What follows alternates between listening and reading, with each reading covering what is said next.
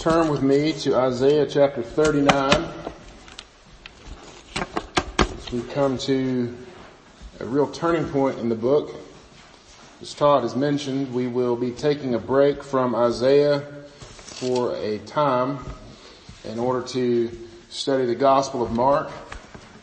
This doesn't mean we're done with Isaiah altogether. Again, I do plan to pick up at chapter 40 when we are finished with Mark. I'll have a, um, a book recommendation for you. There's several commentaries and things that I've just ordered, but there's one that is really accessible and it's by a uh, former ARP pastor and incredible theologian named Sinclair Ferguson. And it's, it's a real simple title. It's like, let's study Mark or something like that. So, uh, it's very approachable and easy to understand. And so I will probably uh, share out a link or something like that, and we may even make a few copies available here. So I encourage you to be reading a resource like that as well as we are studying through this together. So before we come to Isaiah 39 today, let's go to the Lord in prayer and ask for it. Let's pray. Lord Jesus, as we come to your word, we recognize it as the only source of truth that we know. It is the source of wisdom and understanding.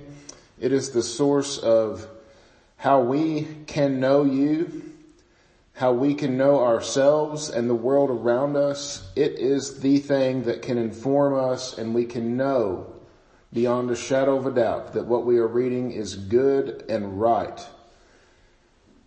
And so Lord, we pray that ye would help us because we can say those things, but in our hearts we struggle with those things. We want our own words to be the standard. We want the words of others to be the standard. We, we even let them bother and worry us rather than turning to your truth. And so Lord help us because we are so easily unsettled and so easily pulled astray. So we pray Lord as we come to your word that you would draw us close that you would use your word to convict us of our sin and lead us to the truth. And we pray this in Jesus' name. Amen.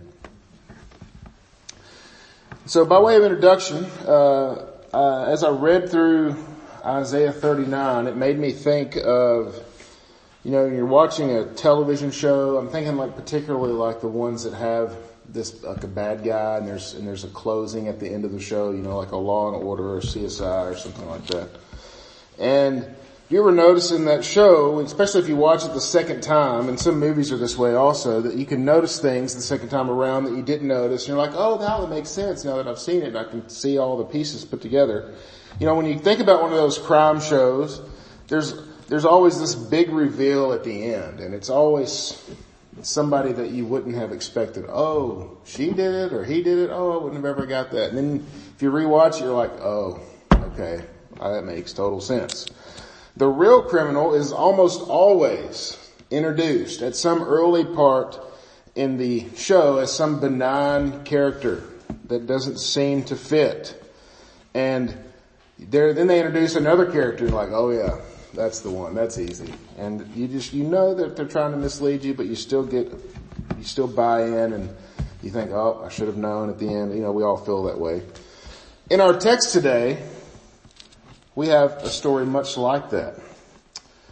Last week we dealt with a flashback where Isaiah or Hezekiah was sick and that happened kind of before Assyria was, uh, was conquered by the Lord. And in our story today, we are introduced to what is seemingly a benign character in the history of Judah. We are shown this because that person, or that character, that nation or empire really is going to end up being the real bad guy. Because for Israel, this sets in motion this chain of events that really is still being felt for them today, at least in the political sense. So we're going to flash back to the time when the Babylonian envoys visited Hezekiah because Hezekiah was looking for a way to deal with that Assyrian threat. Even though the Lord had told him, hey, I'm going to deal with this Hezekiah, Hezekiah wasn't convinced and then he made friends with the enemy and there would be consequences for that. There's whole books of the Bible written about those consequences. We can study those later. If we have learned anything in our past year in our time in the first part of the book of Isaiah, we have learned the importance of what it means to trust in the Lord in all things and how we pray and how we worship and how our day to day living should be carried out in all things that we do. And in that same vein, we've seen our own tendency then not to trust Him, but instead to find other things that we trust. And those other things, by definition of course, cannot even come close to offering the same kinds of promises and realities that the Lord himself will bring to us. Yet in our frailty and our anxiety, we reach out to these things nonetheless. As we look in our text today, we bring to a close again this first section of this book of Isaiah, and I think it, I think that chapter 39 really sums up the ideas really well. It shows us, one, that we need a Savior, which is a great thing because then we get to talk about the Savior, Jesus Christ. As we look at our text, I'll divide it into three points. The Babylonian letters, that sounded cool in letter, you know, it's just one letter. A letter from the Father, and then the word from the Lord is good. So with that, look with me together at Isaiah 39, starting at verse 1. Please stand with me in the honor of the reading of God's holy word. Isaiah 39, starting at verse 1. At that time, Merodach Baladan, the son of Baladan, king of Babylon, sent envoys with letters and a present to Hezekiah, for he had heard that he had been sick and had recovered.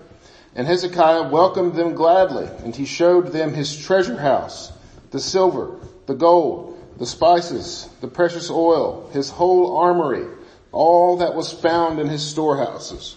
There was nothing in his house or in all his realm that Hezekiah did not show them. Then Isaiah the prophet came to King Hezekiah and said to him, why did the, or what did these men say? And from where did he come to you? Hezekiah said, they have come to me from a far country, from Babylon. He said, what have they seen in your house? Hezekiah answered, they have seen all that is in my house. There is nothing in my storehouses that I did not show them. Then Isaiah said to Hezekiah, hear the word of the Lord for the Lord of hosts. Behold, the days are coming when all that is in your house and all that which your fathers have stored up to this day shall be carried to Babylon. Nothing shall be left, says the Lord. And some of your own sons who will come from you will, who, who will come from you, whom you will father, shall be taken away, and they shall be eunuchs in the palace of the king of Babylon. Then Hezekiah said to Isaiah, the word of the Lord that you have spoken is good. For he thought, there will be peace and security in my days. Amen. This is God's word. You may be seated. So I'm quickly going to turn to 2 Kings chapter 17. 2 Kings chapter 17 in order to read a passage that we have read before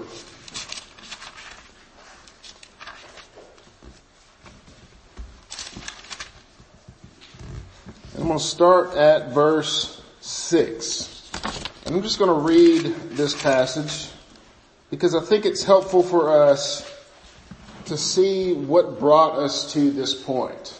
And again, we, we read this early on in our time in Isaiah and just listen. I want you to understand because as we read things like the Lord is going to destroy them, the Lord is going to wipe them off the map and that sort of thing, it's, it's good to have context for that. And so let's read uh, from 2 Kings chapter 17 starting at verse 7. Or starting at verse 6, sorry. In the ninth year of Hosea, the king of Assyria captured Samaria and he carried the Israelites away to Assyria and placed them in Halah and on the Habor, the river of Gozan, and the cities of the Medes. And so this is the northern kingdom. This is not Judah. Judah is the only thing that's left at this point. In verse 7, and this occurred because the people of Israel had sinned against the Lord their God, who had brought them up out of the land of Egypt from under the hand of Pharaoh, king of Egypt, and had feared other gods, and walked in the customs of the nations, whom the Lord drove out before the people of Israel and in the customs that the kings of Israel had practiced. And the people of Israel did secretly against the Lord. their God, things that were not right. They built for themselves high places in all their towns, from watchtowers to fortified cities. They set up for themselves pillars and asherim on every high hill and under every green tree. And they made offerings on all the high places as the nations did whom the Lord carried away before them. And they did wicked things, provoking the Lord to anger. And they served idols from which the Lord said to them, you shall not do this. Yet the Lord warned Israel and Judah by every prophet and every seer saying, turn from your evil ways and keep my commandments and my statutes in accordance with the law that I commanded your fathers and that I sent to you by my servants and prophets. But they would not listen. They were stubborn as their fathers had been who did not believe in the Lord their God. They despised his statutes and his covenant that he made with their fathers and the warnings that he gave them. They went after false idols and became false. And they followed the nations that were around them concerning whom the Lord had commanded them that they shall not do like them. And they abandoned all the commandments of the Lord their God and made for themselves metal images of two calves. And they made an Asherah and worshipped all the hosts of heaven and served Baal. And they burned their sons and daughters as offerings and used divination and omens and sold themselves to do evil in the sight of the Lord, provoking him to anger. Therefore the Lord was very angry with Israel and removed them out of his sight. None was left but the tribe of Judah only. Now we'd think Judah would get the message right. Judah also did not keep the commandments of the Lord their God, but walked in the customs that Israel had introduced and the Lord rejected all the descendants of Israel and afflicted them and gave them into the hand of plunderers until he cast them out of his sight. We've read this section before, but it helps us to set up again where we are today. There is a reason for the judgment of the people of God. It isn't because these rogue nations raised up and dealt them a blow and that they would eventually be able to fight back with the help of the Lord, that them and the Lord together would be able to fight back these rogue nations. That's not it at all. It's because the Lord himself fashioned a weapon that he might use against his own people. First, that weapon was Assyria, and next, that weapon's going to be Babylon. The Lord calls that weapon an axe, even back in, in uh, Isaiah chapter 7. The northern kingdom has been destroyed. Judah remains, yet Judah didn't learn from the demise of the northern kingdom. You'd think they would have. They probably thought, well, we can act however we want because we're actually better than those Samarians up there. So we're going to do whatever we want. The Lord would show that he was no respecter of persons, that he judges all equally for their sins, and Judah would be judged. Yet, they were going to be extended grace, and we read about that back in, Isaiah 36 and 37, where Hezekiah, their leader, they humbled himself and he and he prayed, and, and Assyria was thrown back off the walls. And he was on his deathbed. Remember, we learned that last week, and that the Lord not only promised to make him well, but said that I will deliver you from Assyria. And it wasn't because Judah was a good person. It was because the Lord was good and merciful. And he even gave Hezekiah a sign. Remember that sign? The sign was to turn back time. Like to make the day go backwards. It wasn't just like, he didn't just draw a picture. He changed the whole earth for a few minutes. Another thing that the Lord didn't have to do, but he did that to show Hezekiah, hey look, I'm going to take care of you. I'm going to take care of all of my people because I am good. So imagine not only you having been made well, but you having seen the day turn backwards just so that the Lord could say, this is what I'm going to do. So fast forward some time, Hezekiah has recovered and things are good in Judah. There's some prosperity. Babylon, who had been under Assyrian rule, remember Babylon was also attacked by Assyria and lost. But at this point in history, they have rebelled and they have, they have won. And they wanted to reach out to Hezekiah and they basically come to send him a get well card with a, a lot more money and people attached to it. And that's where we are right here. So look with me there at verses 1 and 2 back in Isaiah 39.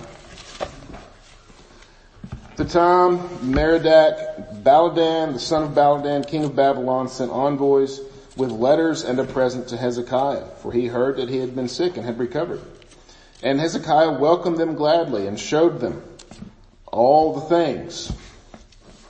And I think it's interesting that they make sure that we understand that it's not just a few things, but it's even like things like spices and oil. Everything. So this is all the things that we have. Aren't we wealthy?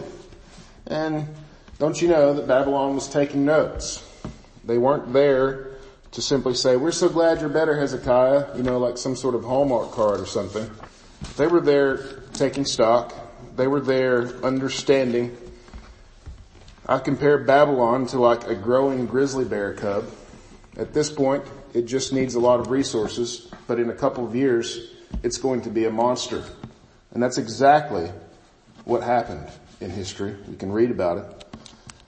This stage, they needed some help. And so they're there at Judah, or in Judah, in order to get Hezekiah to help them against Assyria and to promise Hezekiah help himself. We don't have those exact words spelled out here, but history shows us this, as well as Isaiah's res- response to this, which is actually the Lord's response to this. He wasn't exactly pleased that Hezekiah showed them around. But he not only welcomed them, this, and it wasn't just a uh, fact of he welcomed them, he wasn't just nice to them. Of course we'd expect him to do that in any context, but he shows them everything. It's like in a, in a poker game, just laying your cards out and say, here, this is what I've got. You can just play however you see fit now. He's playing with an open hand. You shouldn't have done that. Babylon is taking notes. They have no plans to settle down. We're just going to have our little country over here and we're going to settle down and we'll be friends with everybody. That's not what Babylon did. They took over the, the known world. This is a valuable lesson, brothers and sisters in Christ. The world isn't happy with just part of us. They want the whole thing. So any amount of trust that we offer to the world, they will take all of us. What did Jesus say concerning this? What does it profit a man to gain the whole world but to lose his very soul? We may try to rationalize this sometimes. We may even try to mis, uh, to uh, kind of shroud our mistrust in the Lord in other ways. You've heard me talk about this already, some of you, but uh, the response to the coronavirus has been very telling, particularly from Christians, where the hearts of men and women are, the hearts of our country are, pointing at people who are hoarding things like toilet paper and Clorox wipes is really easy to do because we think it's silly, because it's easy to look at ourselves and say, well look at those dummies. Why are they even doing this? I'm thankful I'm not like them. But our hearts easily betray us when we do things like that. Our true feelings of anxiety and insecurity come out in other ways. We may, the way that we think and the way that we talk about the actions of others, the way that we dismiss the situation like that, this isn't really that big of a deal because maybe saying it will make it come true, kind of like throwing a penny in a well and hoping that the wish just kind of happens. The truth is, whether we're in panic mode or in apathy pointing fingers mode, we all show our tendencies to trust ourselves rather than the Lord. We desire control over the situation. So if we can do that, we can gain some control by hoarding a bunch of things, we'll do that. We'll, we'll gain control by doing that. Well, I'll never run out of toilet paper. Okay, you, congratulations. But we then, the rest of us, desire to have our own righteousness look superior. So we can point fingers and then we're able to say, look at me. Look how wise I am and the things that I'm able to say about you silly people out there. Well, what's the answer to any of this? Well, Isaiah points us in the right direction, but brings us to the second point, a letter from the Father, verse 5. Isaiah said to Hezekiah, hear the word of the Lord of hosts. Isaiah was not happy, as you can read there in verses 3 and 4. He was not pleased that Hezekiah had let these enemies in. And so this is the word that he's going to give to Hezekiah from the Lord. Hear the word of the Lord of hosts. Behold, the days are coming when all that is in your house and all that which your fathers have stored up till this day shall be carried to Babylon. Nothing shall be left, says the Lord. This is hard, but remember the, the role of the prophet in those days. They didn't just simply act as the Lord's mouthpiece. They were leaders.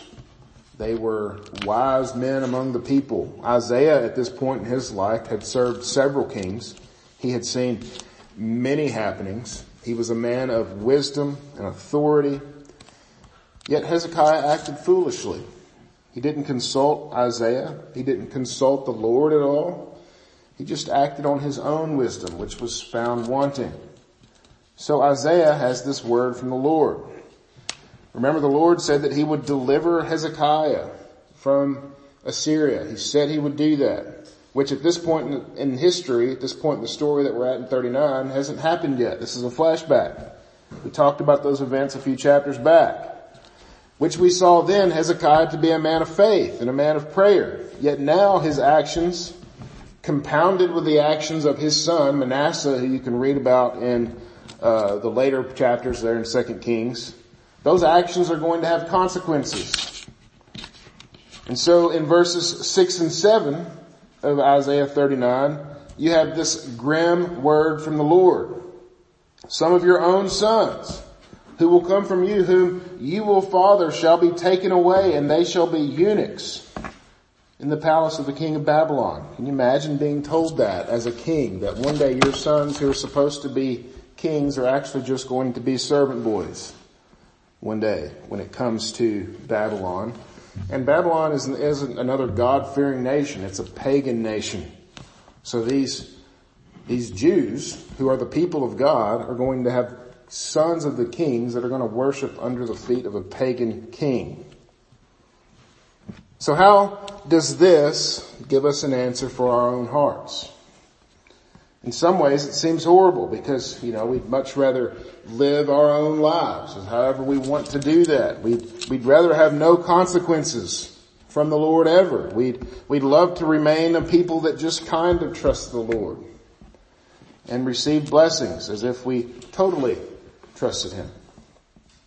Now in Christ, let's be sure, in Christ we have the full blessings as the sons and daughters of God. And we are thankful for that because in spite of our own sin, in spite of our own tendencies to stray away and to trust the Babylons of the world, we are still held tight in Jesus Christ. And that is good.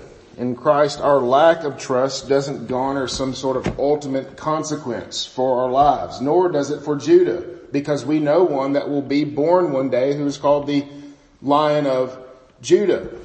And so we know that the Lord has a plan to redeem His people. We are saved by the works of Jesus Christ, not our own ability to trust Him more or to be better at that, to be sure. However, for those times that we don't trust, for those times that we act in accordance of our sin rather than our righteousness that we have in Christ, there will be consequences for those times. We all know this some of us have scars from these times where we've made stupid choices over the course of our life, thinking that we were smart rather than trusting the Lord's guidance. This is important for all of us, but I think particularly for young people to hear who sometimes make choices without a clear understanding of what the future might hold because, you know, they're super smart. Similar to Hezekiah, letting a seemingly unimportant group of people take stock of your treasure and your arsenal. Look at all what I have. Thanks for the present. They are like that not so dangerous character that we meet in the first 10 minutes of the show who ends up being the murderer. As you pull, or as things pull at your trust over the course of your years, particularly you young people in your younger years, and it will happen. You have friends, you'll have other relationships, You'll have temptations of all sorts pulling you at things, trying to get you to be a part of things, trying to, to get you to do this and that. Understand that there are wise people who are years older than you, who have been there. I didn't just skip to 41. I've lived through all of that. There are people older than 41. They didn't just skip there either. They lived through all of that. Listen to them. It's always a good idea.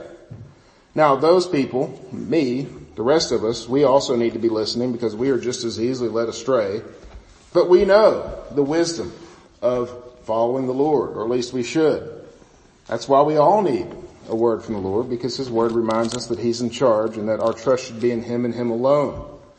He is the one who leads and guides us. It is His intention that we would have life and have it to the full and have it abundantly. And that brings us to this last point. The word of the Lord is good. Verse 8. So just imagine Hezekiah has just been told, and it's not Hezekiah, you're going to die tomorrow for your sins, but it's Hezekiah, the nation of Judah is going to be wiped out. Basically. Hezekiah said to Isaiah, the word of the Lord that you have spoken is good. For he thought there will be peace and security in my days.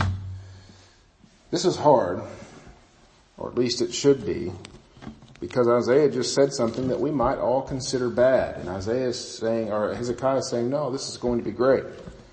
In fact, many commentators over the years that went back and forth here, and they don't, it's hard to understand where Hezekiah must have been coming for? Is he, is he responding kind of like a defiant child saying, I don't care what you say, I'm going to do what I want, it's going to be good around here? Or is he kind of this pie in the sky kind of thing? Okay, negative Nancy Isaiah, don't be a downer. Everything's going to be okay, even as Babylon storms the gates. I don't think that's the case. There may be some of that, but I think there's a deeper truth here.